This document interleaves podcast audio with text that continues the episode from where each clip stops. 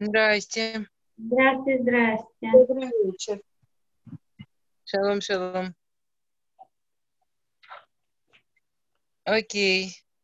Э, как ваши дела? Закончились праздники, начались почти будни. Ну, будни. Почти обычные будни, да. У всех по-разному. А, У всех по-разному. есть какие-то вопросы, связанные с прошлой встречей, мысли, идеи, вопросы, все что угодно по Да. поводу прошлой встречи? Да, пожалуйста. Да, Региночка, вы сказали, что у вас что-то есть? Нет, нет, это я, я жду, пока Кристина скажет нам что-нибудь. Маши нету чего. Могу, а я могу. Здравствуйте. Здорово, Здравствуй, здравствуй. Вы А вас что дверь. А что, это так холодно у вас, Кристиночка? А, А, нет, ну- это, маска, все, все, все, я поняла. А то я думала, Не, у меня есть шапка. И шапка, все правильно. А, сейчас я просто в дороге. Секунду. А, вот такой вопрос. А, Лея, получается, назвала двух своих детей а, похожими с именами Ди, э, Дан и Дина. Просто если а, а, настолько она в конце же поняла э, значение больше, наверное, не суда, а некое милосердие, почему она свою дочку называет э, таким строгим именем? То есть зачем два раза усиливать в- окружении своих детей вот такого качества? Во-первых, я, конечно, еще раз проверю, насколько я помню, Дан это не, не сын. Леи. Это Ну, сын... он же как бы э, со стороны Рахель, да? Я сейчас, Нет, это в любом случае, это не сын Леи, его назвала его мама. Его назвала его мама, Била, она, это не Лея. Ну, Дан не, не Лея назвала. И это не ее сын. Я, конечно, готова еще раз Что проверить. сказал, но- что это... Не, ну как? Мистер, Я вам верю себе, нет. Не, нет, никак. У него шесть всего было. Он в шесть никак не помещается. Не помещается, нет, да? А я вот думала, думала. Но все равно, вот э, хорошо, а Дан, он на стороне Леи или на стороне Рахеля родился? Не важно, это в любом случае он, Не важно, это да? Имя давала не она. Просто А, Да, как-то но имена все разнообразные, а здесь хопа и прям вот... Дина, э, потому что он- она сама и как бы ей рассудила жизнь. Она взяла на себя ответственность, потому что Дина, она должна была быть мальчиком. То есть вообще нам можно молиться о поле ребенка до 40 дня. До 40 дня от момента зачатия у ребенка не определен пол. Начиная с 40 дня уже пол окончательно определен. То есть с точки зрения Торы э, в человеке есть такие возможность некого гендерного двойного развития, но вот до 40 дня. От 40 дня от зачатия мальчики и девочки развиваются абсолютно иначе. Это очень смешно, все эти истории про смену пола, э, там, когда это в каждом гене э, совершенно иное, и другое развитие в каждом, в ка- в каждом органе и так далее. И про Дину она молилась позже 40 дня, почти до конца, и она молилась, чтобы это была девочка, а не мальчик. Потому что она понимала, что если она родит седьмого мальчика, а уже каждая из шфахот родила по двое, то Рахель максимум останется один. Даже Билга и Дилба получили по два, а Рахель получит только одного, и было его ее жалко. И она молилась, и действительно Дина должна была быть мальчиком. Она должна была быть шевет, она должна была быть начальником колена и все такое. И Лея, когда родилась девочкой, взяла на себя ответственность, что это она ее судила быть девочкой, потерять колено и так далее.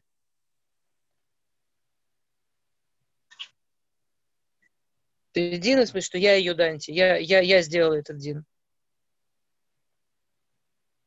Окей. Спасибо. Да, да, мы что-то еще по прошлой встрече, если есть. Если нет, так нет. Окей. Хорошо. И мы сегодня без Раташем.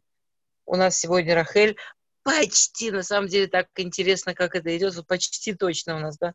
То есть буквально следующий урок мы бы уже точно попали прямо на Йорца и Трахель. Но вот мы прям буквально почти неделю до Йорца и Трахель. Так, готовимся заранее, тем более, что непонятно э, в нашей реальности, насколько будет реально поехать на Кеверахель. Вряд ли, да? И, скорее всего, все, все равно придется молиться из дома, так что готовимся уместно и так далее. Окей. А, мы, помните, мы, как, мы когда с вами говорили, что, что э, имеет в виду посук, когда говорит Рахель Ефат э, Тор, Ефат Маре, Вейнеля Ара Кот, что э, у Рахель у нее все, все черты лица очень красивые, и вместе все красиво, а глаза Леи мягкие, то мы говорили, что э, понятно, что это не сравнение по внешности. Не, не, ну, это не, не сравнение. Это красиво, это тоже, или это меньше, это больше. Или у этой мягкие глаза, у этой жесткие. Там.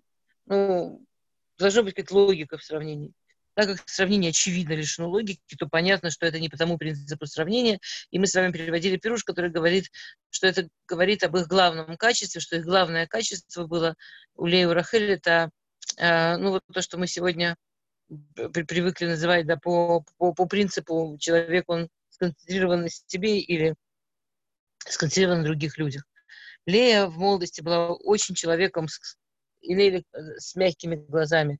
Э, говорят, что глаза – зеркало души, с глазами, которые были постоянно направлены на ее душу.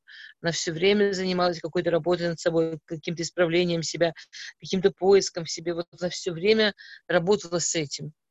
Рахель а, была человеком очень направленным наружу, очень настроенным на э, строительство, постройку правильных отношений с другими людьми, вообще, как это с другими людьми все происходит, ее отношения, помощь другим людям. На самом деле, если вы обратите внимание на ее историю, почти всегда ее история, она стоит напротив какого-то человека. Она, она всегда стоит напротив другого человека. И, и очень интересно, что ну, практически всегда это да, с какой-то определенной стороны. Мы сегодня это обсудим. Понятно, что все, что мы учим, мы учим для себя, и понятно, что имаот, они все в нас живут и в нас продолжаются. И, в общем, когда мы учим про качество имаот, про матерей еврейского народа, мы учим про те качества, которые изначально генетически заложены в нас, и кто их даже в себе, если, скажем, кто-то их в себе видит и знает, кто-то их в себе может увидеть, это уже такая, это уже, это уже работа, да. Первый раз мы встречаемся с Рахель. Одну секундочку. Сейчас я хочу открыть Тору, чтобы прямо... Ой, минутку.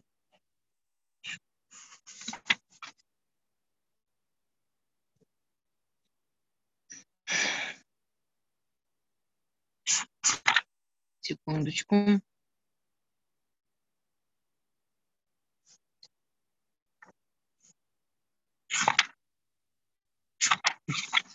Я открыла нужную главу, но только сейчас поняла, что открыла ее в другом месте.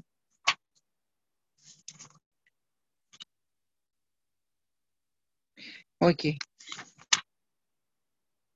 Яков должен был бежать от Исава, да, но мы знаем, что а, там интересное такое есть, что он э, бежал из дома, когда ему 60, а прибежал, когда ему 74. То есть у нас где-то пропали 14 лет. И мы знаем, что он 14 э, лет учился в Ешиве, потом, когда он а, пошел уже жениться, то была эта потрясающая история с бет когда Всевышний на него настал сон, и там объединились эти 12 камней в один камень, 12 колен, один народ, и он видел лестницу Якова. Там мы, мы сейчас не это учим, да, он там потрясающие, такие шикарные, очень-очень духовные вещи. То есть идет Яков на уровне какой-то совершенно потрясающей праведности, потрясающего, там человек 14 дней, лет практически не ел, не спал, только учился, учился, поднимался, поднимался.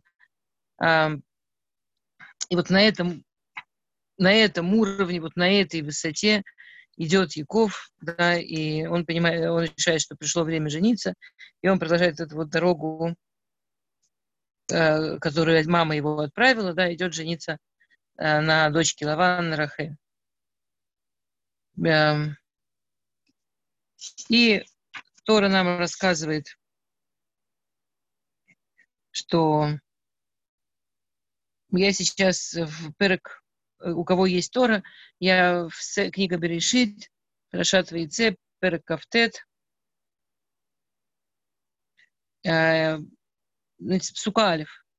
Вейса Яков Раглава, Вейлех Арца Бнейкедем, да, и Яков отправился в землю Бнейкедем, Вейру Геней Беэр Басаде, Вегеней Шам Шлоша Дрейцон, Рувцим Алея, Кимина Беэра Уишка, Дарим Ваевен Гдула, Альпив Авиэр. И он, когда подходил, он увидел в поле колодец, что вокруг колодца прямо напрыгивают на него прямо такие беспокойные, беспокойные три стада овец, а потому что это единственный колодец, откуда пьют все э, стада. И, больш... и колодец закрыт большим камнем. И они всегда ждут, что соберутся все стада, и тогда они открывают камень, чтобы э, пить пополам. То есть это вот на, наша э, о я увидела Майю, здравствуйте, мы знаем, мы, мы молимся за вашего папу, мы знаем, что он, он себя плохо чувствует, и мы за него молимся. А, все, ну, все, наверное, большинство из нас за него молится. Рифуа шлема, без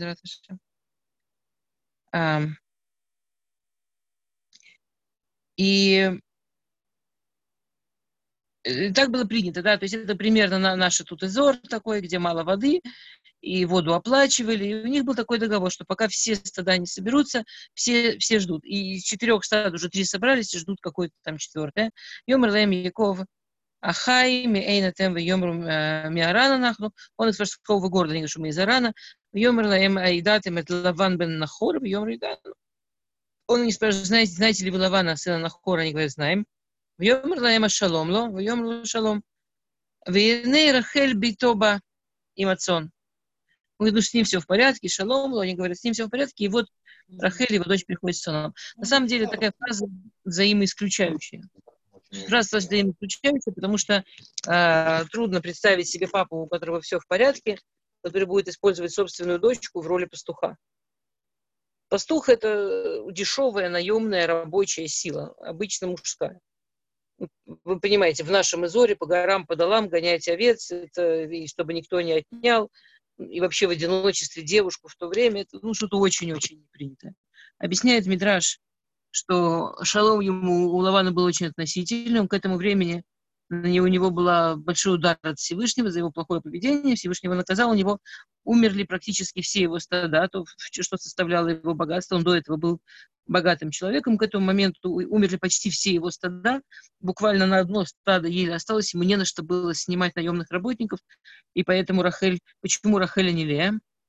И Рахель младше. Ну, хорошо, скажем, младше это смешно, там младше на несколько минут, э, они двойняшки. Потому что Рахель, он такой человек. Рахель умеет с людьми, Рахель не боится людей, Лея, для нее это было все для нее бы это все было очень трагично и тяжело. Кстати, есть пируш, который говорит, обрати внимание, насколько важно, в каком месте ты живешь, насколько важно кейла вы кейла, да, насколько важно, какие, какие люди тебя отлича, окружают. Мы видели похожую историю, помните, у Маше Рабейна. Маше Рабейну пришел тоже к колодцу, колодец был прикрыт камнем, помните? И пришли семь дочек Итро. Что они всемиром ходили? То есть у Итро тоже была проблема, там у него не было проблемы с деньгами, у него была другая проблема, да, у него была проблема с тем, что люди не хотели с ним работать, люди не хотели у него работать, потому что он в глазах был отступником с его постоянными поисками веры. А почему семь-то дочек? Что одной недостаточно? Что они ходили всемиром, и все равно там написано, что Муше должен был их защищать. Они ходили всемиром, а местные мужчины все равно их почти, э, не, не, так сказать, некрасиво с ними поступили. То есть они все равно были в риске, они все, все равно на них нападали, все равно их пытались насиловать. А тут Рахель идет одна, ничего не боится, никто ее не трогает, спокойно ждут. Да, и есть пируш, который говорит, обрати внимание, как важно, в каком месте ты живешь, как важно, какие, да, какие, какие правила в этом месте. что точно будет какое-то место, в котором можно и девочку одну выпустить, какое-то место, что и всемиром опасно. Выбирай место, где жить. Окей. А, и в, в, И, и, и они объясняют, да, они объясняют ему, что вот э, они, они ждут, чтобы все собрались, чтобы открыть камень.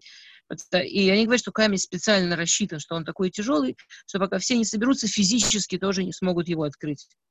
Его невозможно открыть, пока все вместе не постараются они еще ему это все объясняют, эту историю про камень. Одену медобрим имам, а, одену медобер имам, еще только, еще вот этот диалог весь происходит. Верахель баим и в эту минуту приходит Рахель. Ашер лавия, ки роай, да, она, потому что она пасет э, стадо своего отца. Вика ашера айковет Рахель бат лавана хеймо, вецон лавана хеймо, вегаш яков ויגאל את אבן מעל פי הבאר, וישק את צאן לבן אחי אמו. И тут с Яковом происходит несколько вещей. Он еще говорит с ними, он наглядывается и видит Рахель. И посуд говорит, и, и было же, когда он ее увидел, как она ведет это стадо, он вот, то есть он ее увидел в самой не, не, не женственной такой ситуации. По тем временам э, э Руима не были мужчины, это было очень неженственно, очень не, не, не мило. Э, он ее увидел в самом-самом таком трудном бытовом виде. Она после целого дня где-то там в горах, в холмах, в полях с этим стадом, это точно не была в своем лучшем виде.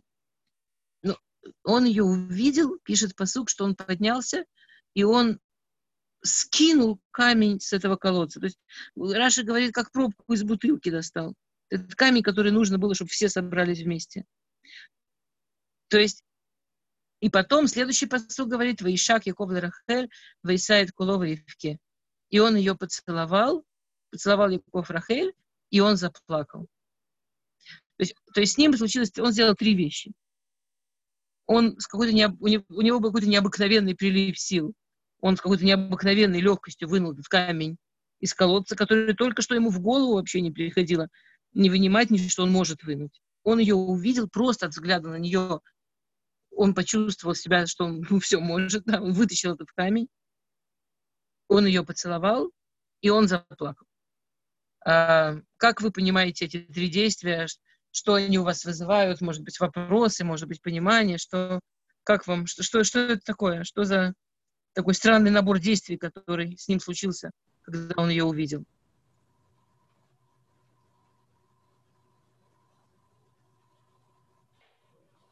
Дамы. Ну, наверное, что это его женщина. Это первое, что, наверное, она ему силы дала этот камень сбросить. А потом там же было написано, что он э, понял, что она с ним, он заплакал, потому что она не будет похоронена вместе с ним. Это пророческое видение было. Но... Замечательно. Да, есть такое объяснение, да, что он заплакал. Замечательно, что... что... А вот чего поцеловал, не помню. А да, как же скромность, как бы нас же учат, что надо быть скромными а, такое поведение. Скажем, он э, увидел ее, что она дочь брата его папы, то есть что она была, она была и маленькая, она еще, еще не была, по части мнений, да, еще не было 13, и она двоюродная сестра, родственница, так что, скажем, чисто с точки зрения скромности там ничего ужасного, по-видимому, не случилось. Но, но это, понятно, странное поведение. Ну хорошо, прилив сил, потому что вот там вот он ее увидел, что с ним такое случилось. Поцеловал. Она да. может походить, может походить на маму, и поэтому вызвать такие эмоции. Нет, нигде такого не написано, нет. Нету такого. Не, нигде такого не написано. Нет. Поняла, спасибо. Зор говорит, что, что, такое, что, что такое иногда бывает, когда люди чувствуют, что находят часть своей души. Что Яков, когда увидел Рахель, он почувствовал, что он нашел часть своей души. По Зору это было так, что у него как будто бы вот его душа, которая, которой не хватало куска, она вдруг восполнилась, И это дало ему совершенно сумасшедшие силы, что он вот так вот этот э, пробку из бутылки, да, камень снял, и как, а когда он ее поцеловал, то эти души встретились, то эти части души, они вообще встретились. И Зор говорит, что это была такая сильная эмоция, когда они встретились. Это было такое огромное переживание, когда эти вот куски души слепились. Зора говорит, что вообще это может быть, что когда э, что, поцелуй может дать людям почувствовать, как склеиваются души или как целуются души. Что когда был вот этот вот поцелуй, когда эти части души склеились, это была такая огромная, такая сильная эмоция, такая мощная эмоция, что, э, что, что он не выдержал и заплакал. Мы, мы, мы привыкли, что... А у Рахель, у Рахель не было такой эмоции? Э, мы не видим, мы не знаем. Мы знаем, что он прямо там у колодца ее спросил, выйдешь ли ты за меня замуж, и она согласилась.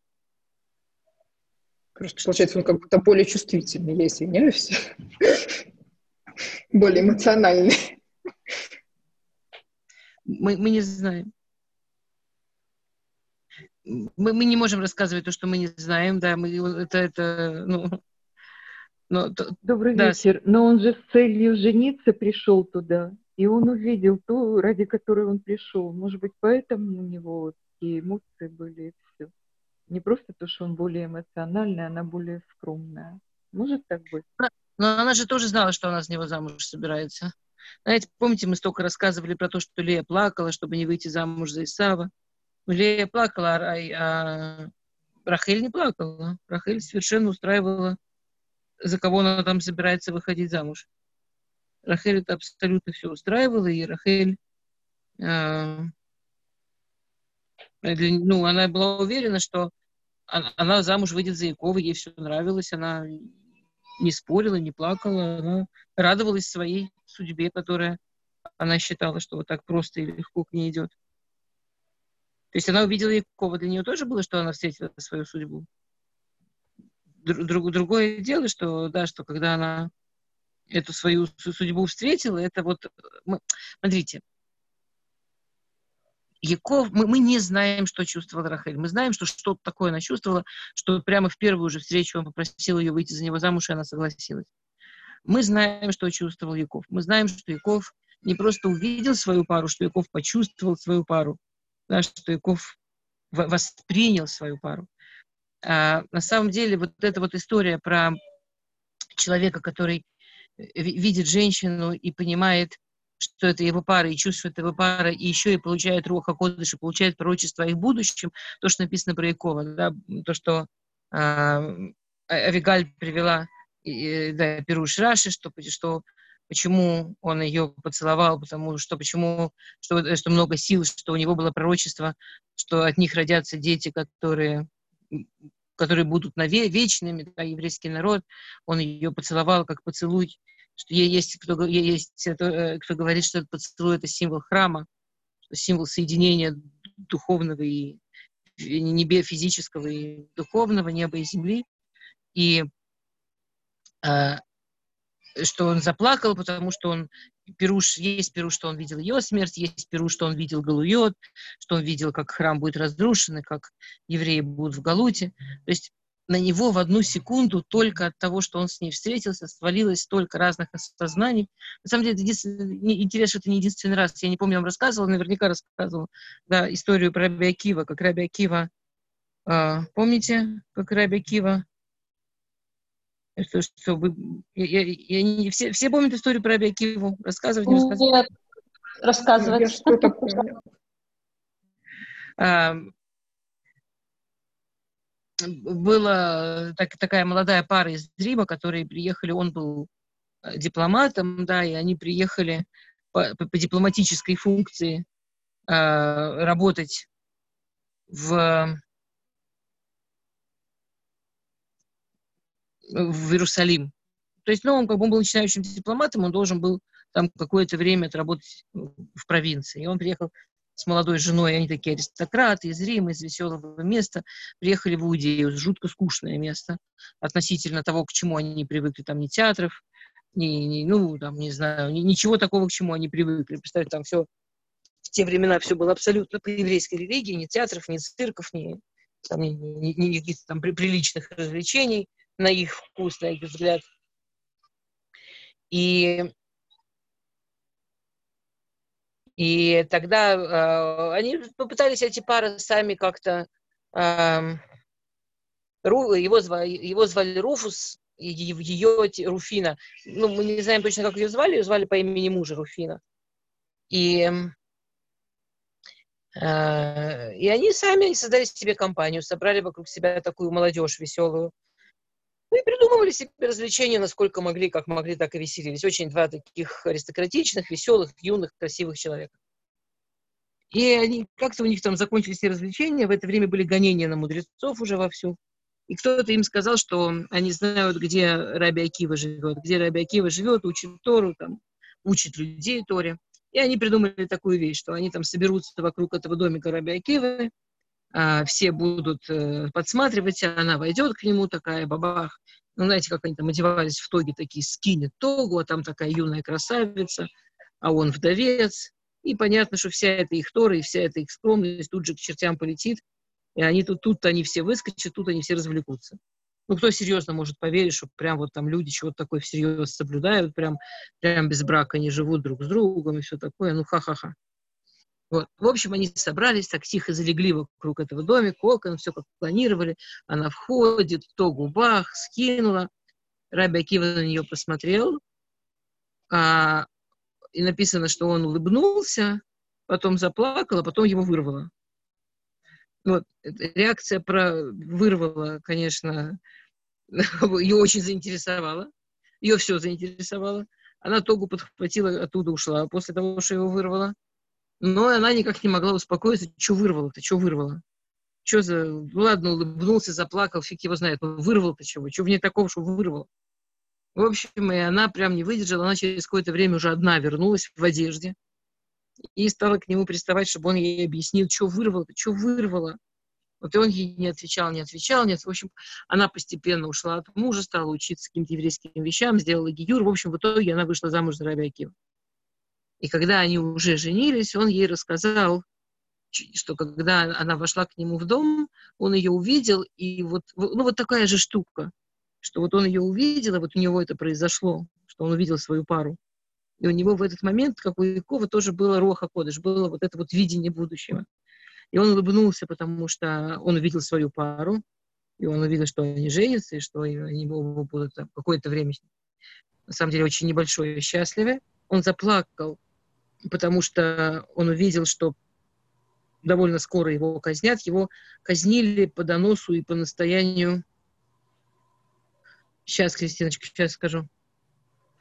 А, по настоянию как раз Руфуса. Когда она вышла, за, когда Руфина его там бросила и все такое, он все никак не верил. А когда вышла замуж за Раби Акива, он решил, что он его околдовал. Он ее околдовал. Он, знаете, эти вот люди, которые не могут поверить, что их пара просто от них ушла. Э, обязательно виноват там кто-то. И он себе придумал, что это вот Раби Акива, на самом деле он колдун, он ее околдовал. И он себе придумал, что если его казнить, то, значит, она освободится и к нему вернется. И он добился, чтобы его казнили, Раби Акиву. Это как раз ее бывший муж. И он заплакал, потому что он видел, как она тяжело будет переживать его смерть. И как она действительно, она же вышла замуж за него очень молодой, никогда до смерти больше ни за кого не вышла замуж. Она просто других мужчин после него не воспринимала. И... А вырвал, потому что ему было противно, как она ведет себя сегодня. А, и Кристина спросила, понимаете, это не наша тема, поэтому в, двух словах это очень, э, ну, у, у, у, у Раби Акива была же, ну, была Рахель жена, он на ней женился в 40, да. И где-то лет э, через сколько-то она умерла, где-то через около 50-60. И он был вдовец. Я вам больше скажу, до 40 лет он тоже не мальчиком был, тоже уже был женат. То есть вообще Рэп Акив это очень интересно. Это не тема нашего урока, это очень интересная история. У него было три жены, и все три жены как-то совсем... Э, там как раз очень интересная история про то, как насколько по-разному женщина может быть с одним и тем же мужчиной. У него были три жены, у всех трех были совершенно разные мужья. Три жены Раби у которых у, кажд... у каждой были абсолютно, ну, в разные периоды его жизни, но у каждой были совершенно разные мужчины в мужьях. Как же тогда с недостающими частями души? Как это понять? Что есть каждая из этих трех жен давала ему что-то дополнительное к его душе или что? Я вам больше скажу, мужчины даже в теоретически многоженство можно, потому что, в принципе, теоретически э, в наше время, э, то есть Рабину Гершом Арагула тысячу лет назад сказал, что не, не может быть, что душу мужчины восполняет э, несколько женщин уже теперь все. А вообще до тысячи лет назад было известно, что в принципе Всевышний так делает такие души мужчин, что, может быть, его одновременно должно восполнять несколько женских душ. Это была основа разрешения на многоженство. Когда эта система, когда это прекратилось около тысячи лет назад, то и прекратилось разрешение на многоженство. Но, но если это, скажем, грубо говоря, ведь у женщины же тоже, вы же знаете, что, смотрите, в наше время, если люди в те времена это было восполнение, в наше время это ну, более сложно, не обязательно. Но в принципе есть первый, второй зевук, да. То есть если кому-то нужно несколько восполнений, как-то это в жизни все равно происходит. Мы же видим, что не у всех людей одна пара с начала до конца жизни. По-разному жизни складываются люди. Окей. И то есть Яков пережил вот такое совершенно потрясающее чувство при виде Рахель, и это вот она для него... И что-то такое для нее, это тоже было очень важное, очень большое. А, потому что когда а, нам это Тора не приводит, нам, нам это рассказывает Мидраш, из Торы мы это не знаем, но Мидраш рассказывает, что он с ней говорил, что вот, вот это он, и она приняла, что это он. И он спросил, тихо, или ты за меня выйдешь замуж? Она тут же согласилась выйти замуж, но она ему сказала, что не получится. Да? Она ему сказала, что не получится, потому что она, она ему сказала, что мой отец, он ромай, мой отец обманщик, он что-нибудь придумает. Я, я не старшая дочь или еще какие-то будут причины. Он что-нибудь придумает, у него всегда есть на все свои планы, он что-то придумает. А, есть несколько мидрашим. Один мидраш говорит, что Яков сказала «Хива не барамаут», я тоже могу быть хитрым. Один мидраж говорит, что, я, что Яков сказал ей, я умный, я, я сделаю так, чтобы он не мог меня обмануть. И когда он приходит к Лавану просить э, Рахель, он говорит ему, что я готов... Э, э, Лаван его, там, я такой-то, такой-то, Лаван его всего обыскал и сказал, знаете, прошлый, кто пришел Элиезер пришел раб да, для его отца за Ривкой, его сестрой, пришел там с миллионами, с подарками на миллионы. Он все думал, где подарки на миллионы прячутся. А вы знаете, да, историю Элифаз. Исаф послал своего сына, старшего Элифаза, убить Якова, а Элифаз очень любил Якова, очень любил своего дядю. Он его догнал, говорит, я не знаю, что делать, я должен слушаться папы, я не хочу тебя убивать, скажи ты мне, что делать. И Яков сказал, «Э, давай ты меня ограбишь, потому что бедный он как мертвый и ты у меня все заберешь, и у тебя будет и доказательство для отца, что ты его послушался, и ты на самом деле по букве его не слушаешься, потому что не считая это как смерть. И он у него все забрал, он, он пришел без ничего. И, он ему, и тогда Яков говорит Лавану, я тебя за Рахель отработаю 7 лет. Я не принес никаких подарков, но я 7 лет отработаю. И он ему говорит так, что я отработаю тебя, Бе Рахель, Битха Актана это до сих пор осталось как пословица. В иврите э, есть такая пословица, что если мы хотим сказать что-то очень точно, вообще учитывая все возможные варианты, не упуская никаких подробностей, это называется «Лагид Берахель Бетхактана». Да, что я захочу ты работать за Рахель. И если ты потом какую-нибудь возьмешь слева девочку и скажешь, вот она тоже Рахель, которая именно твоя дочь. Если потом возьмешь какую-то свою дочь и поменяешь ей имя на Рахель, а у тебя их всего две, вот та, которая младшая. То есть, ну, чтобы вообще невозможно было выкрутиться. Это, конечно, мы сейчас немножко забежим вперед, такая очень грустная история, что Яков ошибся. А, великие люди тоже ошибаются. Яков ошибся. Он считал, что он может про себя сказать, что я такой же, как он, хитрый, если он, он считал как, что он поймет его логику, он рассчитает все его возможные шаги и предупредит все его шаги. И он с ним подписал документ, что он женится на Рахель, как это она. А он не, он не взял в расчет, что такой э, обманщик и такой злодей, как Лаван, может просто наплевать на любые договоренности. То есть, может, вообще даже не, он, он же даже не выкручивался. Он просто поставил туда другую женщину и все. Вообще, да он, он охуй, а я, я, а как же с договоренностями? Ну, пожалуйста, продолжай, получишь Рахель тоже. Нет проблем. То есть, э, очень большая ошибка думать, что мы можем э, мы, в смысле, там, ну, нормальные нормативные люди, можем подумать, как думают э, преступники, или как думают злодеи, или как думают подлецы, рассчитать и вообще с ними э, как-то быть на равных. Есть э, такое, такое высказывание, что если там, человек э, порядочный, человек непорядочный, непорядочный априори сильнее, потому что он ничем не ограничен. У порядочного человека априори есть ограничения. На самом деле это вообще ужасно интересный вопрос. Вот как люди, которые не верят в Бога, которые, ну вот скажем, вот если мы верующие люди, мы понимаем, что есть Всевышний, есть какая-то абсолютная справедливость, есть какая-то вот абсолютная помощь Всевышнего, и он, и в конце концов, все, всем в мире руководит он. Если не это понять, как может быть, что мир давным-давно не управляем абсолютно и не и, и, не идет к какому-то абсолютному злу, абсолютной несправедливости и так далее, ну, совершенно нелогично. Такие, как Лаван, такие, как Киков, представить себе не могут даже все, что они, они могут сделать. Ну, такие, как Киков, которые как бы в принципе исходят из каких-то границ, из каких-то вот это я, это можно, это нельзя, это порядочно, это непорядочно. Даже представить себе не могут, как это, если в принципе на все плевать. Вообще делаю, что хочу. А... Окей.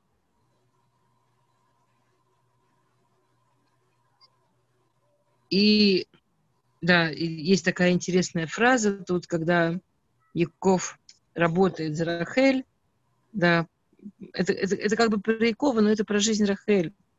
Это э, про, про, про то, какие у них были отношения.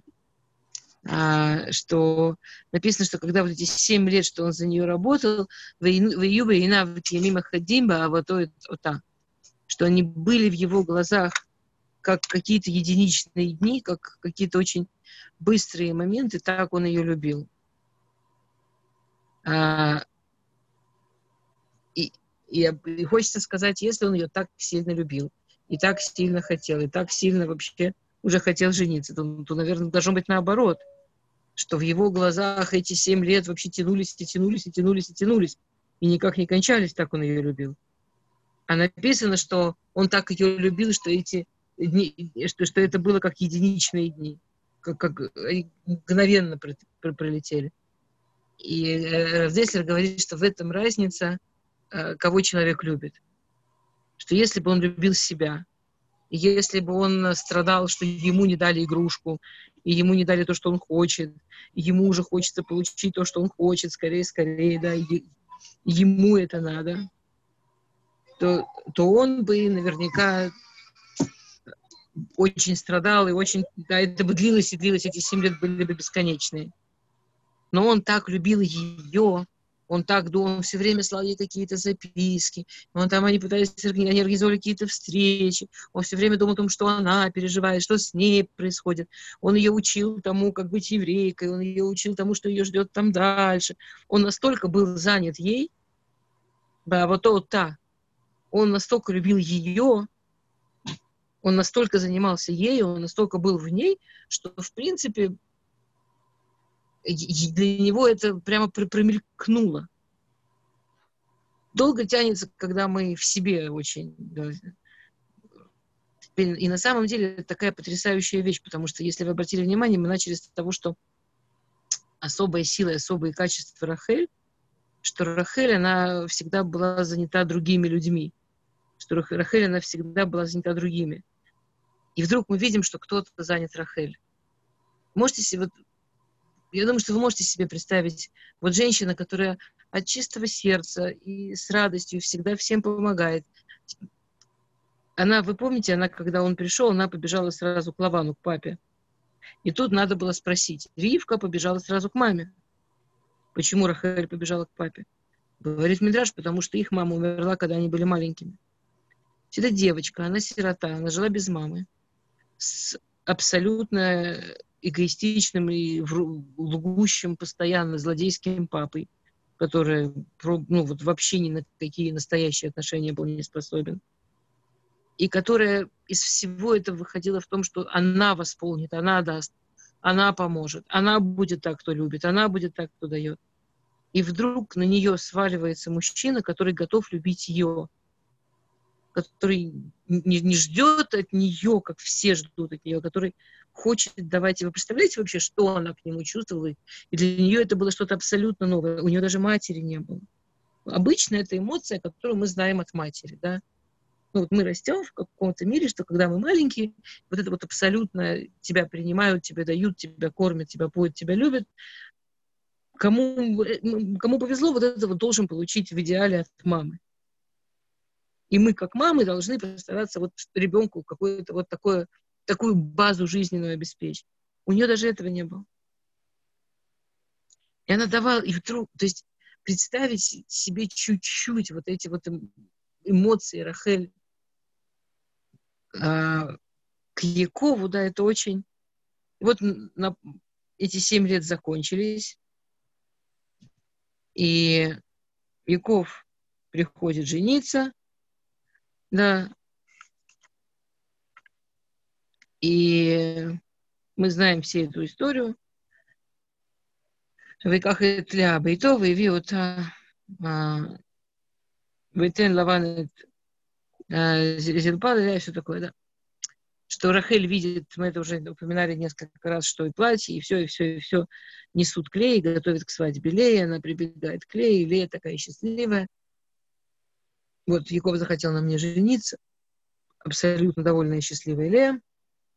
Кстати, счастливая, счастливая, Мидраш пишет, что она молилась, чтобы Рахель тоже вышла замуж за Якова. Она молилась за Рахель, чтобы она не, не должна была выйти замуж вместо нее за Исава. Есть, э, в Мидраше есть молитва Якова, э, молитва Леи. Она не просто молится, чтобы она не вышла замуж за Исава, но она тоже молится, чтобы их не поменяли. Она молится, чтобы у Рахель тоже был хороший муж. Это не то, что прям Лея такая была, не дай бог, не дай бог, не дай бог, там, эгоист. Ну, абсолютно счастливая Лея, которая вымолила себе, которая добилась себе, и которая вот сейчас идет туда. Да, и дальше очень короткий мидраж, из которого мы учим огромные вещи. Вот это вот все эти сумасшедшие истории про то, что э, евреи идут в Галут, и все, Мидраж, да, это знаменитый, все, и все вот Авраам, Исхак, и Яков, и Сара, и Ривка, и все молятся перед Всевышним, и все стоят перед Всевышним и плачут перед Всевышним, верни моих сыновей, спаси моих сыновей. каждому из них Всевышний по какой-то его причине говорит, ты не имеешь права просить, ты не имеешь права рот открывать. И приходит Рахель и говорит, я смогла победить свою ревность и сказать сестре Симоним, и сказать сестре, Дайков научил ее вот этим знаком, чтобы Лаван не смог его обмануть, и сказать сестре Симоним, я смогла победить свою ревность и сказать сестре Симоним, ты не можешь победить свою обиду на моих сыновей, верни моих сыновей. И говорит Всевышний, да, и мы, даже песня, да, все знают, Рахель Мивака Альбанея, Вышуву Бубоним Лагулам что ты можешь просить. Что такого огромного сделал Рахель? На самом деле, когда Мидраш описывает вот этот вот огромный поступок Рахель, которая передала Лее Симоним, которая сказала Лее, что сказать Якову, чтобы он не обнаружил, что она Лея. То есть, в принципе, вот у Рахель, да, такая жуткая жизненная ситуация, что ее любимого, ее жениха, они семь лет там вообще это, там трепетали, ждали этой свадьбы, любили друг друга изо всех сил. Ну, это же серьезно очень и по возрасту она уже. Там девочки выходили замуж очень рано. А ей по части Митрашим уже 21. Даже по другим, что она чуть-чуть моложе, все равно она 7 лет ждала, она все равно... Там девочки выходили замуж, ну, одну, ну до 11, ну, до 12. Она уже сильно-сильно после. То есть ей не светит. Она не просто не выйдет замуж за любимого, она в принципе останется старой девой, она в принципе останется без ничего. Это не в наше время женщина будет одна, ха-ха-ха. Что она будет в своей жизни делать? И все, что ей нужно сделать, это ничего не делать. Все, что ей нужно сделать, это просто промолчать. Потому что Лея пойдет, Яков ее под хупой спросит, она не будет знать, чего отвечать, она ничего не ответит, Яков скажет, фу-фу-фу, вы меня обманываете, давайте сюда Рахель, и все. И все хорошо. И говорит Мидраш, подумала Рахель Тидбаеш Ля. Все, там Мидраш очень короткий. Подумала, что Рахель подумала, что Лей будет стыдно. И для нее было так невыносимо подумать, что какой стыд испытает Лея, как больно будет Лей, как стыдно будет Лей, что она пошла и рассказала ей Симоним. А пошла и рассказала Симоним, чтобы, чтобы Лее не было стыдно. И,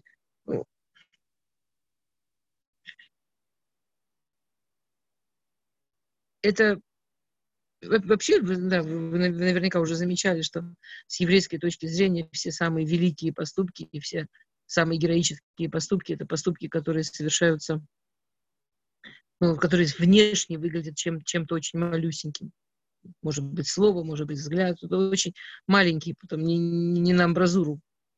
Это вот величайший поступок Рахель, который спас наш народ и дал ему гарантию возвращения в Израиль, и дал ему гарантию, что храм будет отстроен, то есть, в принципе, спас историю еврейского народа, это то, что она подумала, что сестре будет стыдно, и решила, что не позволить сестре страдать важнее, чем ее жизнь.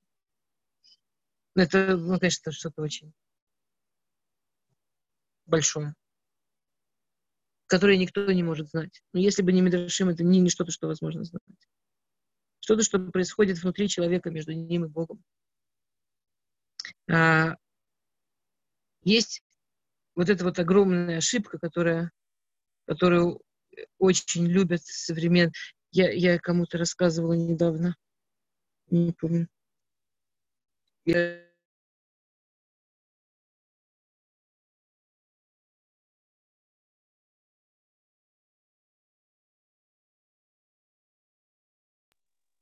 Только у меня не слышно. Нет, у Эстер выключился звук, у Эстер выключился звук. Ой, ой, ой, ой. Да, ты не слышно. Ой, все, все в порядке. Эстер уже включилась. Все, все. Да, с момента, что история, которую я недавно кому-то рассказывала. Это не история даже, так, кусочек, что я в Фейсбуке видела, что там кто-то представляется историю, психологом и написала там типа там, женщины, вот подумайте о себе, что вы чувствуете именно, именно вот о себе, не о детях, не о муже, не о близких, не о маме, а именно вот о себе, там, что вы хотите. И если вы там, типа, если вы в этом вы хотите, есть какие-то чувства или там желания, связанные с близкими, то вы вообще там себя потеряли, у вас нет личности. Ну, какая-то вот такая очень, я даже не скажу модная фигня, это, это уже лет 15 вот эта дурость что, чтобы человек, тип, типа, я не знаю, кто эту чушь придумал, что типа, чтобы человек осознал себя, вот он должен почувствовать, что это не связано с близкими, не связано с другими, а связано вот только ли, лично с ним любимым и больше ни с кем. А это, ну, ну, во-первых, вот Рахель — это пример того, что то, что от нас хочет Всевышний, вот это вообще, вообще что-то другое. Вот обратите внимание. Но это очень странно сказать, что для того, чтобы мне почувствовать себя, мне надо прекратить чувствовать своих детей. Ну, по-моему, очевидно, что счастье или там здоровье или успех или, ну, не знаю, моих детей — это часть мо- моего состояния. Я не думаю, что много мам могут быть счастливыми и спокойными, зная, что с их детьми что-то происходит ужасное, или что-то происходит катастрофичное, или, или просто им плохо. Я не думаю, что а это нормально. Мне, пожалуйста. Можно да. вопрос? Да, да, Свет, конечно. А, дело в том, что... А как же так получается? Это получается у нее, ну, такие врожденные качества. Девочка, выросшая с таким отцом и без мамы. И вот она, она сумела в себе вырастить вот такую вот преданность и любовь к своей семье и к своей сестре, что пожертвовала собой. С этим надо родиться. Смотрите, понятно, что дети рождаются уже с каким-то набором качеств. все, кто были, все, у кого были маленькие дети, да, мы, мы все наверняка видели, как рождается маленький ребенок, и э, какие, какой-то там набор качеств у него уже совершенно виден и очевиден. У маленького ребенка уже есть набор качеств, который, который понятен прямо. Всегда. У меня внучка, и она малюсенькая, да. Ну, понятно уже, какие-то качества понятно прямо. Тут понятно, что вот этот человек вот, вот такой и такой идет быть. А вопрос, что качество, они же, ну, например, у Рахель было вот это вот качество, что она очень хорошо умеет работать снаружи. И, и это вообще не значит, куда бы она этим качеством пользовалась. То, что она сделала свои выборы, обращать вот этот свой талант, умение а, общаться, работать с людьми, видеть важность в людях. Знаете, есть куча людей, у которых есть такой талант, и они используют для того, чтобы делать манипуляции с людьми, для того, чтобы там крутить людьми, управлять людьми и так далее. Но есть, есть очень... Леночка, у вас все время э, экран мелькает. Тут э, вы или уже оставайтесь, или уже его выключите. Спасибо. А, она выбрала, смотрите, ее выборы, когда касались вещи других людей, они обычно как бы ради этих других людей. Они, она видела других людей. То есть у нее было вот это вот понимание, что я это не просто я, что я это намного шире, чем я чтобы написать вот эту вот ужасную чушь про то, что чтобы почувствовать саму себя, убери, чего хотят твои, там, что ты хочешь, это точно не то, что хотят твои дети, точно не то, что хочет твой муж, точно не то, что хотят твои близкие, вот убери все это, тогда поймешь, что хочешь ты. Это нужно быть кем-то, кто видит человека очень маленьким. Кем-то, кто не, поним... не понимает, что нас намного больше, что мы намного больше. Мы включаем в себя. Мы включаем в себя наших детей, мы включаем в себя наших родителей, мы включаем в себя наших детей, мужей, мы включаем в себя свой народ. Мы очень много в себя включаем. Когда мы молились в Йом-Кипур, мы молились за то, чтобы там был мир локально, в мире был мир, мы включаем в себя мир.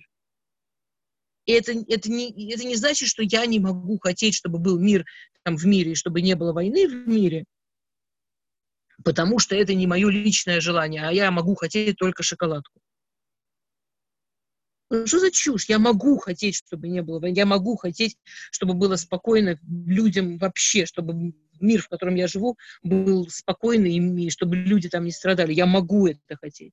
Если я чувствую, что, что это я, что я хотя бы иногда, хотя бы кусочком это в себя включаю. Рахель — это такой образ же, женщины, которая очень сильно в себя включает людей, которая очень чувствует, очень сильно чувствует включенность в себя других людей. Очень лично это чувствует. Для нее было недопустимо, чтобы страдала Лея. Не в смысле, что она такая эгоистка, ой, мне самой будет хуже только, а в смысле вот такой настоящей здоровой эмпатии что для нее страдание Леи было не, не, невозможно неприемлемо.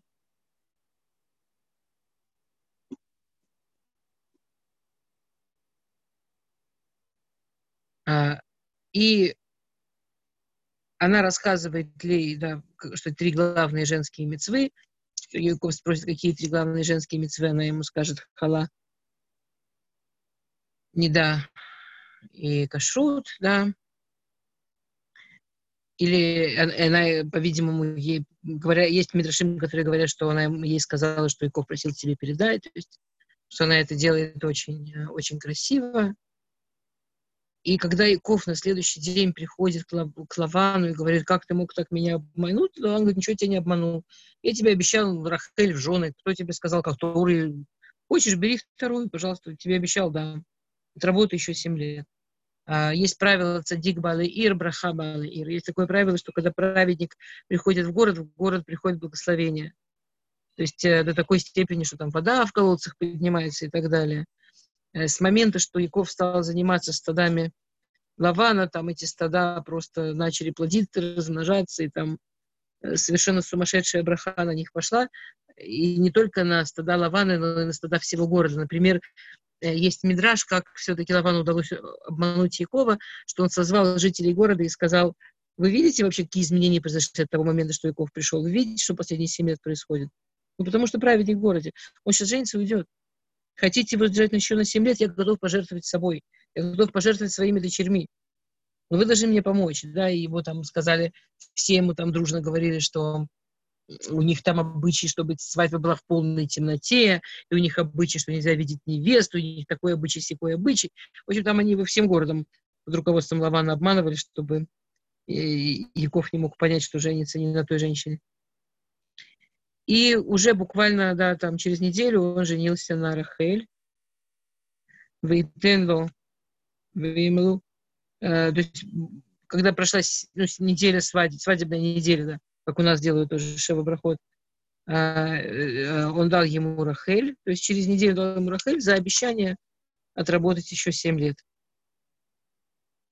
И, конечно, он, он дал им совершенно потрясающее приданное Лаван, если вы обратили внимание, конечно, это про Лавана, но э, у него, когда рождались от наложниц дети, ну, неприлично, чтобы девочки, аристократки, он потомственный глава города, то есть они прям аристократки-аристократки, а у них ни служанок, ничего. Так что он делал? Когда рождались Uh, у него uh, какие-то младенцы от его этих служанок, там, когда у него родилась такая маленькая девочка Зилпа, он отдал ее Лее, чтобы она была служанкой Леи. Что значит служанкой? Там Леи годика 3-4, а у нее младенец на руках, которого надо там все делать, за ним следить. Заодно и служанка может продолжать работать, а считается, что у Леи вот есть служанка, вот, ну, служанки несколько месяцев, ну, беседа, разные служанки бывают. У нее вот такая. Потом родилась Билга, да, и, и эти две вот эти маленькие девочки, которых они с рождения растили, Лея и Рахель, они все время так с ними и были, и когда они вышли замуж, они тоже пошли с ними как им действительно как, ну, как компаньонки, как сопровождающие, не, не, не в смысле замуж. И Лея начинает рожать, рожать, рожать, а Рахель никак. Рахель не рожает. И для Рахели это совершенно уж, ужасная ситуация, она очень страдает по этому поводу. И она приходит к Якову. Если кто-то следит по тексту, мы в Перек Кафтет э, посук, э, мы в Перек Ламит посук Калев, мы в 30-м Переке первый посук, э, и Ветумар Яков Хавели Баним им Эн Мета Анохи она приходит к Якову, да, и говорит такую ужасную, такую сильную фразу, дай мне детей, иначе я умру. А, как вам такая фраза вообще?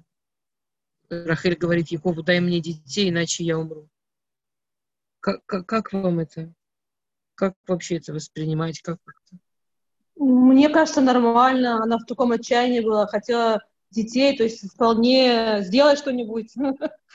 Как бы мне кажется, что да, нормально очень. Она, она говорит про свое ощущение, да, она говорит про свою эмоцию. И она тоже говорит про какую-то глубокую вещь. Она говорит, что те, кто тебя рожают э, детей, это будут колены, это будет изра... еврейский народ. Если я не рожу, то я умру, в смысле, я исчезну в истории, меня, меня не будет. Ну, это, меня, меня не будет продолжения, у меня не будет я Но умру.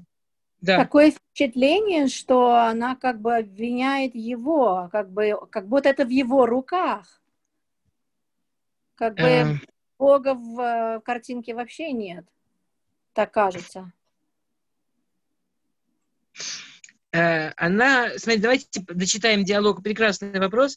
Э, на самом деле, хотя она имела в виду что-то другое, Яков немножко э, действительно почувствовал, как вы. Если те, кто спрашивают вопросы, могут включать картинку, это будет замечательно. у себя включать будет чудесно. А, но Яков почувствовал, как вы почувствовали. А, посмотрите по Сугбет, Вейхар, Аф, Яков, Барахель. Вейомар, Тахат и Луким, Анохи. И рассердился Яков на Рахель и сказал, что я вместо Бога. А Шерманами мех прибета, что Всевышний даже не беременна, я тут при чем? Да, то есть да. на самом Я, кстати, знаю, что он так ответит, поэтому так просто слышится, что как бы она не приглашает его вместе помолиться с ней и обратиться к Всевышнему, она просто как бы это как ну, жалуется, такое впечатление. Яков понял, как вы. Угу. Ну, и, и она не это имела в виду, мы сейчас увидим, но Яков понял ее, как вы. То есть это угу. очень, да, прямо вот совсем, да, что я вместо Бога. А, в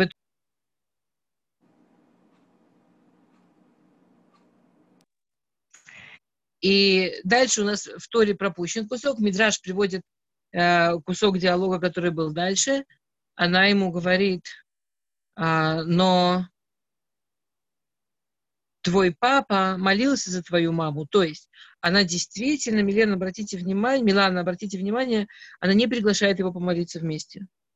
А дело в том, что те, кто помнят, как родился, как родились Яков и Исав, что там э, Рахель молилась, они так там они молились вместе, Рахель и Ицхак. Но написано, что Всевышний ответил на молитву Ицхака. Ривка, Ривка. И там, алло, что? Ривка, Все Ривка. хорошо. Вы сказали Рахель, Ривка. Ривка, да, Ривка, конечно. Спасибо. И там учится правило, что «Эйн думат филат садик бен садик, филат садик бен раша».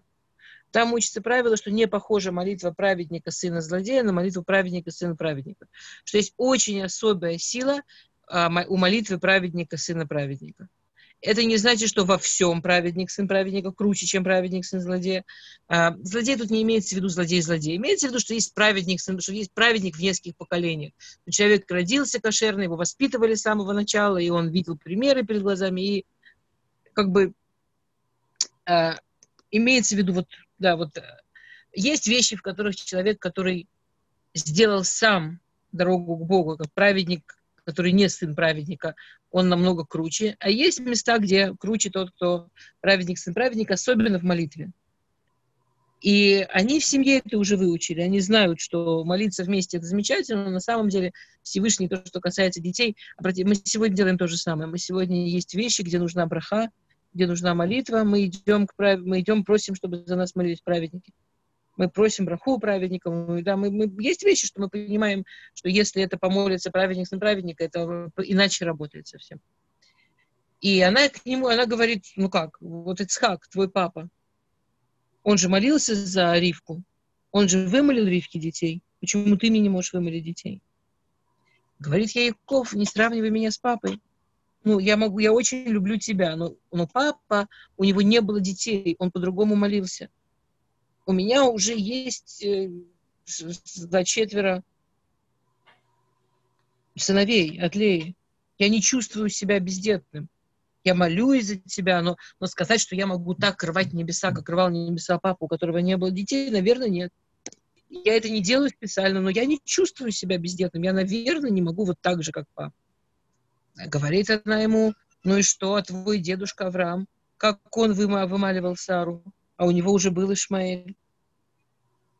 Говорит ей, а, Яков, Рахель, как ты можешь сравнивать себя с Сарой?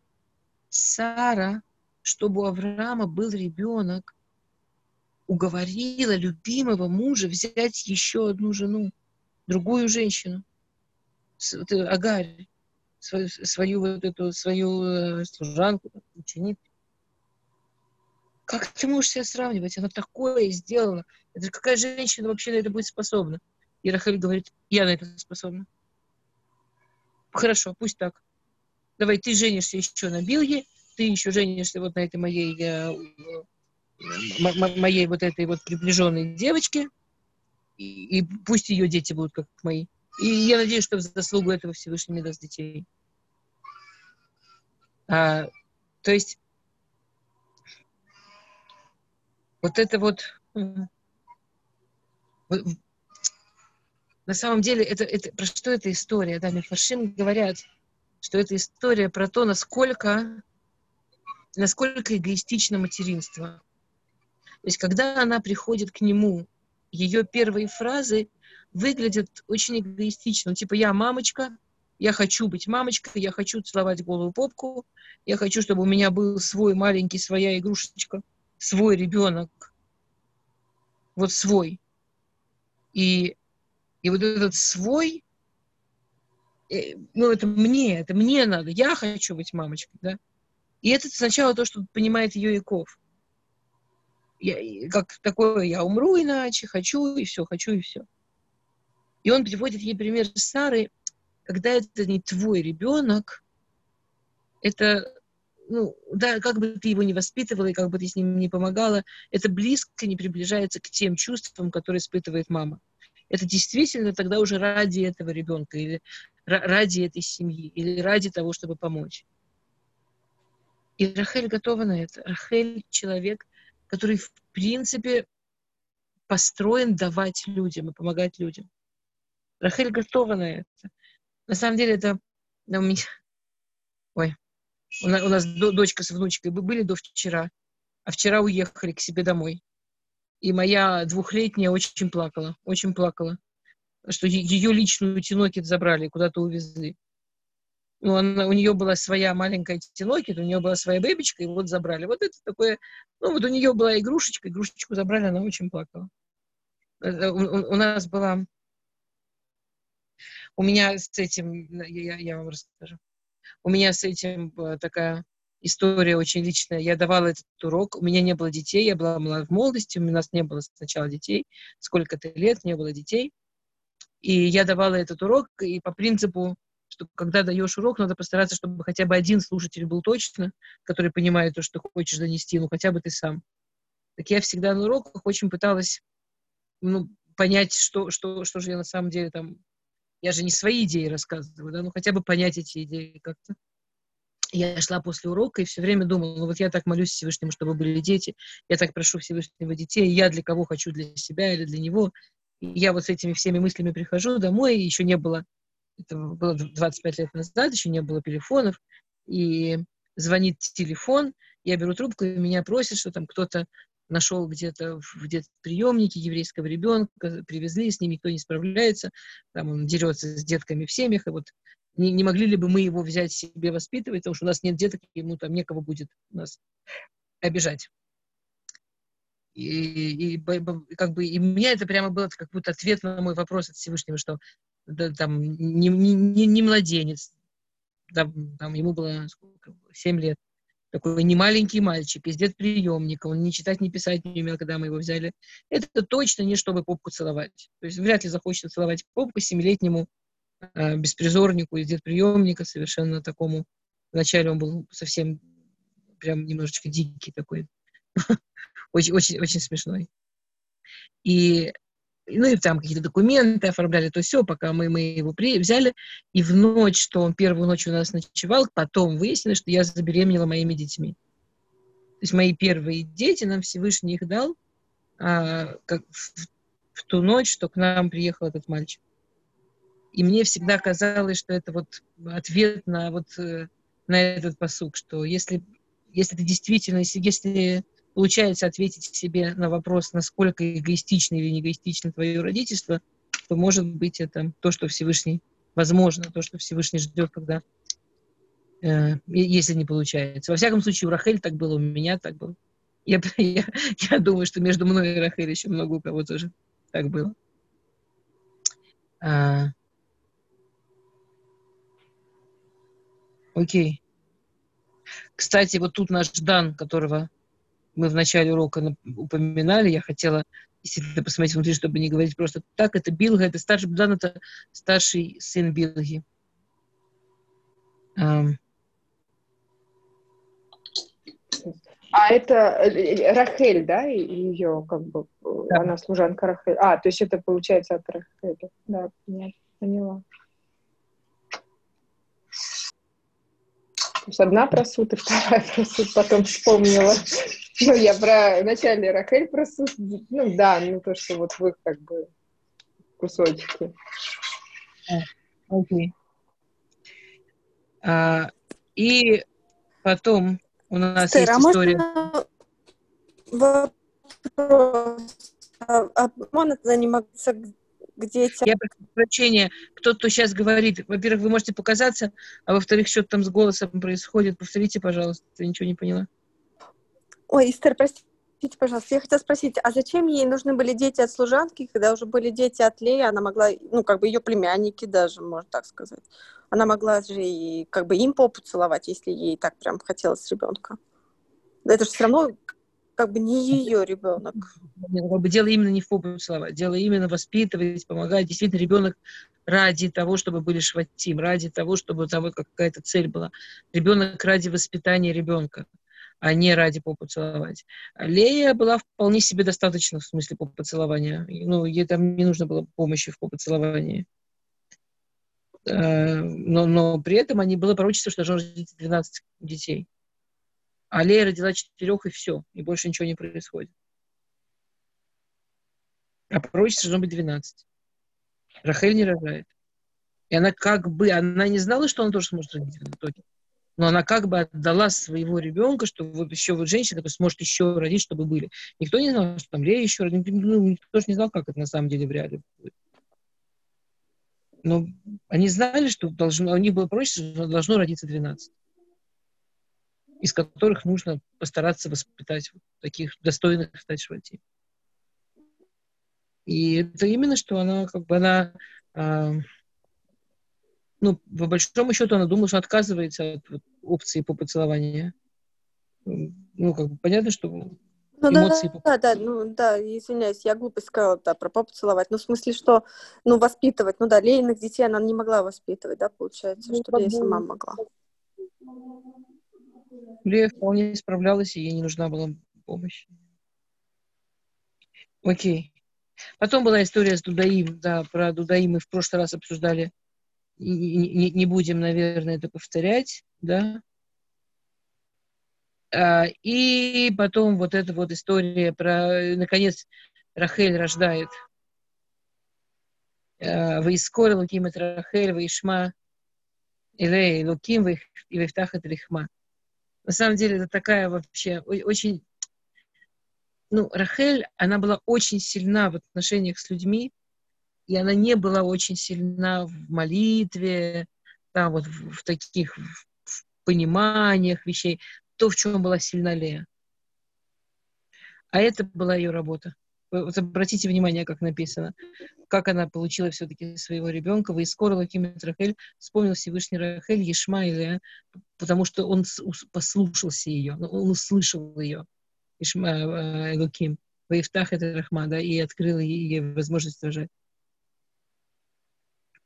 И, и тут, конечно, да, вся Рахель, что вот этот долго-долго жданный, она, ради, она научилась молиться, она научилась, а, в Ишмаиле, как бы она не молиться научилась, она научилась с Богом разговаривать, она научилась с Богом общаться, она научилась а, вот прямо какой-то при, прямой свой канал к Всевышнему смогла пробить. И она смогла построить свои отношения так, что вот они друг друга слышали, что она его слышала, и он ее слышал. И Вишмайля Луким.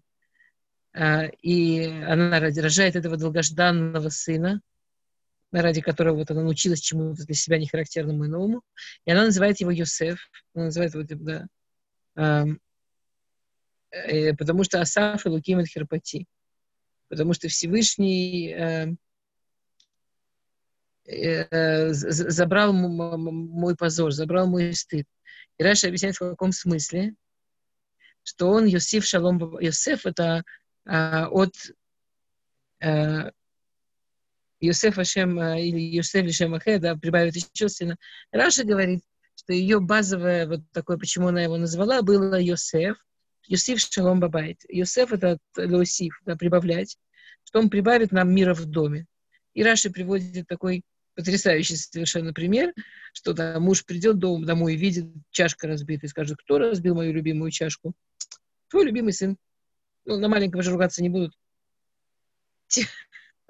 И, конечно, все комментарии просто руками, ну как так, ну как так, за что ты благодаришь Всевышнего? Ты получила вот там колено, ты получила ребенка, ты получила будущее, все, что ты хотела, ты получила. Ты так об этом молилась. Ну, скажи, я там не знаю, вот вообще все мои мечты случились.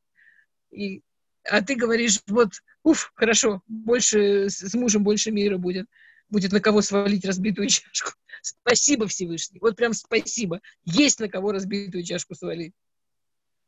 И говорят наши комментарии, да, такую классную вещь, что вот в этом Рахель, что Рахель, она благодарит за, она, она благодарит за маленькое.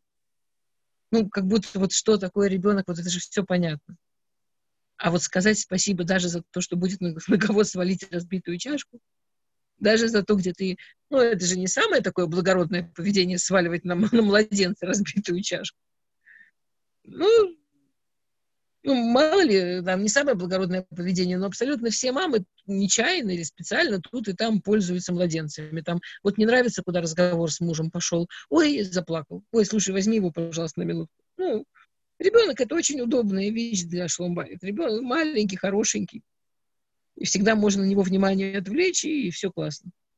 То есть Рахель, ей важно сказать Всевышнему спасибо не только вот за вселенную, которую она получила благодаря этому ребенку, а она, а, а вот за то, что я э, с мужа, вот эта вот капелька, на которую мы с мужем не нужно будет конфликтовать, а может быть, посмотри, посмотри, у него твои глазки. Ой, подожди, это мы потом обсудим, а сейчас посмотри, Сушка улыбнулся, ты посмотри, как улыбнулся. А, то есть вот это на самом деле такая, на, на мой вкус, потрясающая штучка. А, и когда Рахель рождает Йосефа, ну, для Якова это как... Знаете, все, что связано с Рахель, мы сегодня уже не успеем. Я так в двух словах скажу, посмотрим, может быть, успеем. А, если вы помните первое пророчество, которое Яков видел, когда он воспринял Рахель, что, что вся его история с Рахель — это вот символическая история про Галут и про Геулу, про изгнание и про возвращение, про возможность вернуться в Израиль, к себе, да, про возможность вернуть храм, про возможность сдвинуть историю, вот что для него все, что с ним происходило с Рахель, это было вот всегда чем-то очень наполненным, очень символичным, очень высоким.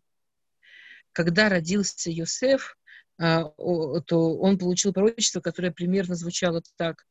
В Ии бейт Эсав Эсев, в бейт Яков Эш, у бейт Йосеф Леава и будет дом Исава с Соломой. Исав — это те, кто пытаются убить Якова, потомки Исава, как мы все помним, из Шуа, из огромного количества, к сожалению, других исторических событий. Э, это те, кто пытались всегда убить евреев, да. И будет дом Исава соломой, а дом Якова огнем. На самом деле, как бы огонь может спалить солому, но может и не спалить. Ну, то, что где-то там существует огонь, по-честному, соломе вообще не, не, не холодно, не жарко. Но будет Бейт Юсеф Лява, но, будет, но будут потомки Юсефа, дом Юсефа будут... А, ой, сейчас я знаю по-русски слова. Вот когда бомбу уже в древности зажигали, э, зажигали веревочку, по веревочке огонь бежал. Как эта веревочка называется? Фитиль. Фитиль. Фитиль, вот. И вот эта веревочка, да, и будет быть э, потомки Йосефа Фитиль. то есть Йосеф – это то, что сможет сделать это вот соединение, которое, которое позволит евреям спастись от потомков Исава. Которое пос, позволит сделать вот то есть Рахель – это возможность освобождения. Ее сын – это то, как именно это освобождение будет происходить.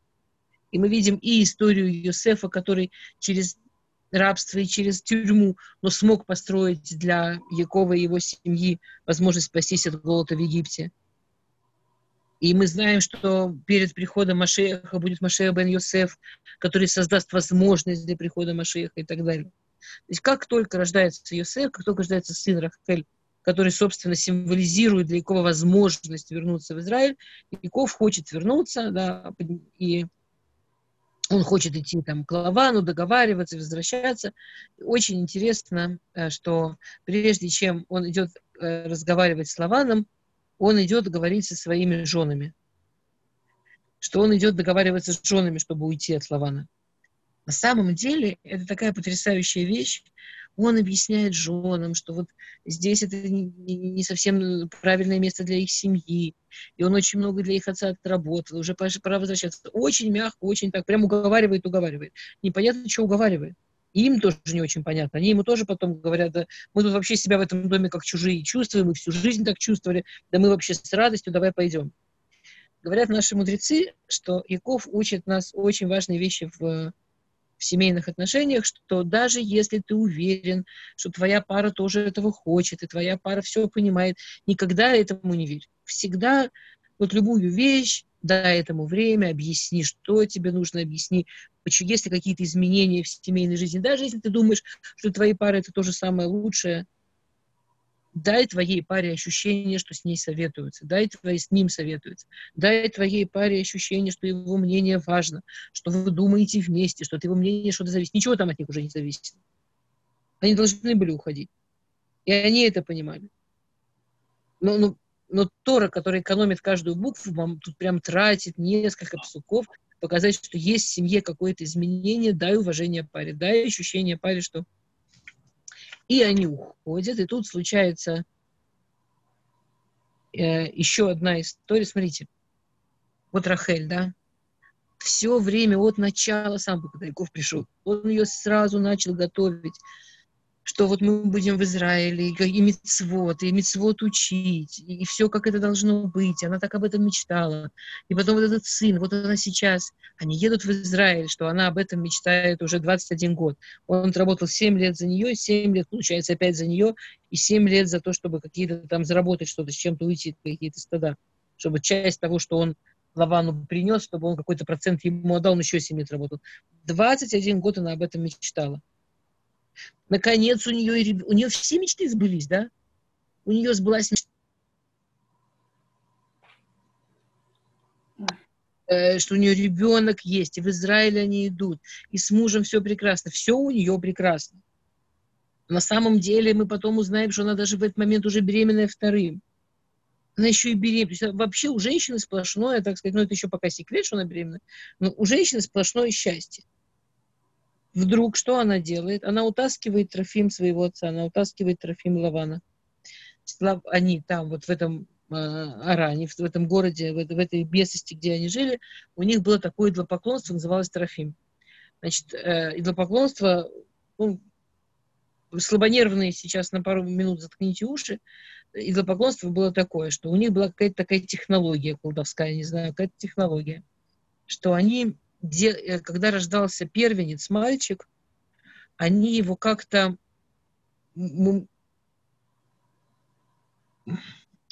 делали из него мумию каким-то таким способом, что он не совсем умирал.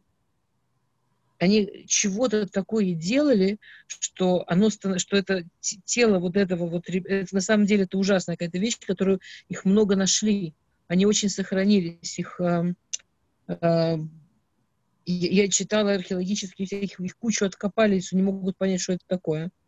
Их как-то э, делали из них очень уменьшенные мумии, но так, что им каким-то образом сохраняли какой-то отблеск жизни. Они не, им не давали совсем умереть, этим младенцам. И они и их использовали, и через них получали какие-то ответы. Их как-то использовали для идолопоклонства, им поклонялись, они были как будто как башки что как-то их можно было чего-то там спрашивать, и по каким-то знакам на них каким-то образом знали ответы. И в доме у Лавана тоже был вот такой. у него, и, причем, представляете, у него это единственный сын был. У него был вот сын, которого вот превратили в Трофима, и потом вот эти две дочки, все. Но это как бы было вот такая, такая водозара, такое, такое поклонства. И Рахель, она, ей было ужасно жалко отца, она же научилась у Якова про единого Всевышнего, про отношения с Всевышним. Ей было жутко жалко отца, что он из такой семьи что он потомок да, Тераха, что он родственник Авраама, что у него такие возможности, ему мог учиться все 21 год Якова, он ничего знать не хотел, он с этим своими трофеями, он в это верил и все. И, и у нее была такая идея, что вот пока эти трофим у него, его не сбить, а если у него этих трофим не будет, он откроется, что-то искать, найдет Всевышнего. И она рискует всем, и когда они уезжают, она утаскивает с собой трофим. Говорят мне Фаршим, на самом деле, по-честному, это то же самое, как когда она сказала Леи Симоним. Это то же самое, как она рассказала Леи, что вот эти три, три вещи, которые Яков у нее спросит. Она опять готова жертвовать всем в своей жизни, чтобы дать другому человеку что-то, во что она верит, что для него это правда хорошо. Чтобы спасти другого человека. И там ужасная история, что Лаван гонится в погоню. И это как бы плохо кончилось, потому что Яков, он был так возмущен, что, что его можно обвинить в воровстве и заподозрить в воровстве, что он говорит, что будь, я, я проклинаю того, кто украл, это точно не кто-то из моей семьи. И, и это проклятие не удалось снять, это вышло из, из рта праведника, выходит из, из рта праведника, с этим ничего не надо, это страшное дело, ничего нельзя с этим сделать. И как, их всех обыскивали, всех обыскивали, когда подошли к ней, она прошептала папе, что он, конечно, может ее обыскивать, но у нее месячные. И в те времена даже не евреи настолько понимали вот в чистота, нечистота, что он не хотел к ней дотрагиваться, так ее не обыскивали. А не было не месячных. Она... Вот. И не, не нашли этих трофим, она их выкинула, но когда она рожала, проклятие Якова, оно сработало. И ее похоронили, да, написано, что Юсеф очень плакал, Якова, почему ты ее не похоронил с собой, почему ты ее похоронил на дороге, в Бетлехаме. Яков сказал, я, это, я, я очень хотел ее похоронить с собой, это сделал Педибурм, это был приказ Всевышнего. Ее могила там спасет тех, кто будет уходить, и примет тех, кто будет возвращаться. Окей. Шалом. А вопросы? Виктор, подождите одну минуточку. Можно я попрошу? А, можно попросить? Э, ну, мы все скажем амин, а вы скажете Рафуашлема. Давайте. Ольга Батригина. Ой, да. конечно. И сделали операцию.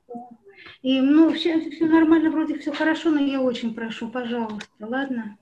Конечно. Спасибо большое. יהי רצון מלפניך, השם אלוקינו כאבותינו, שישלח מהירה רפואה שלמה מן השמיים ורפואה סגוף לכולה אולגה בת רגינה בתוך שאר חולי עמו ישראל. Амен. Спасибо. Можно вопрос? Конечно. Или же время закончилось? Давайте Есть, еще да? Во-первых, большое спасибо за личную историю, очень трогательно, правда, очень, это всегда. Э, во-вторых, у меня много вопросов, я начну. Во-первых, э, э, очень часто мне встречается число 7, вот у Якова с, с Рахелью. 14 лет они вместе жили, 14 лет он учился в Бейт-Мидраше, 21 год, да, когда они встретились, 7 лет он, он жил, как бы работал. То есть не есть что-то об этом? Немножко длинный. Давайте вы мне его в начале следующего урока вспомните, запишите себе где-то.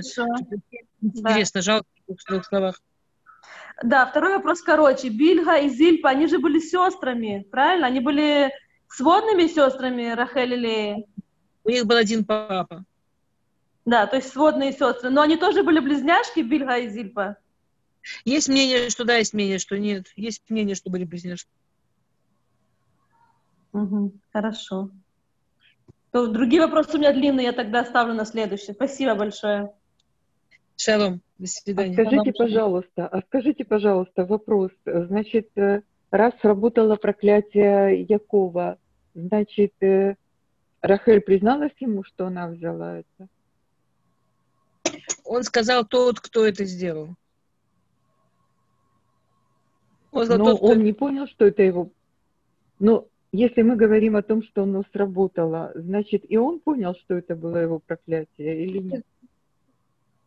Нет, это очень все, что выходит из рта праведника, это очень, ну, это надо очень-очень аккуратно. Все, все, что... А в момент... Я а в... это понимаю. Ну вот она умерла. Он понял, почему она умерла, что это она украла у отца. Насколько мне известно, нет. То есть это уже как бы домыслы наших мудрецов получается? Ну, не домыслы, а это, факт. в Торе текстом, это то, что Всевышний продиктовал Муше. Это знала она и Всевышний. Все. Теперь все, все мы. И, и мы. Все мы, да. Окей, до свидания. Шалом. Хорошей недели. Спасибо. Спасибо большое. Эстер, огромное. Спасибо. Спасибо.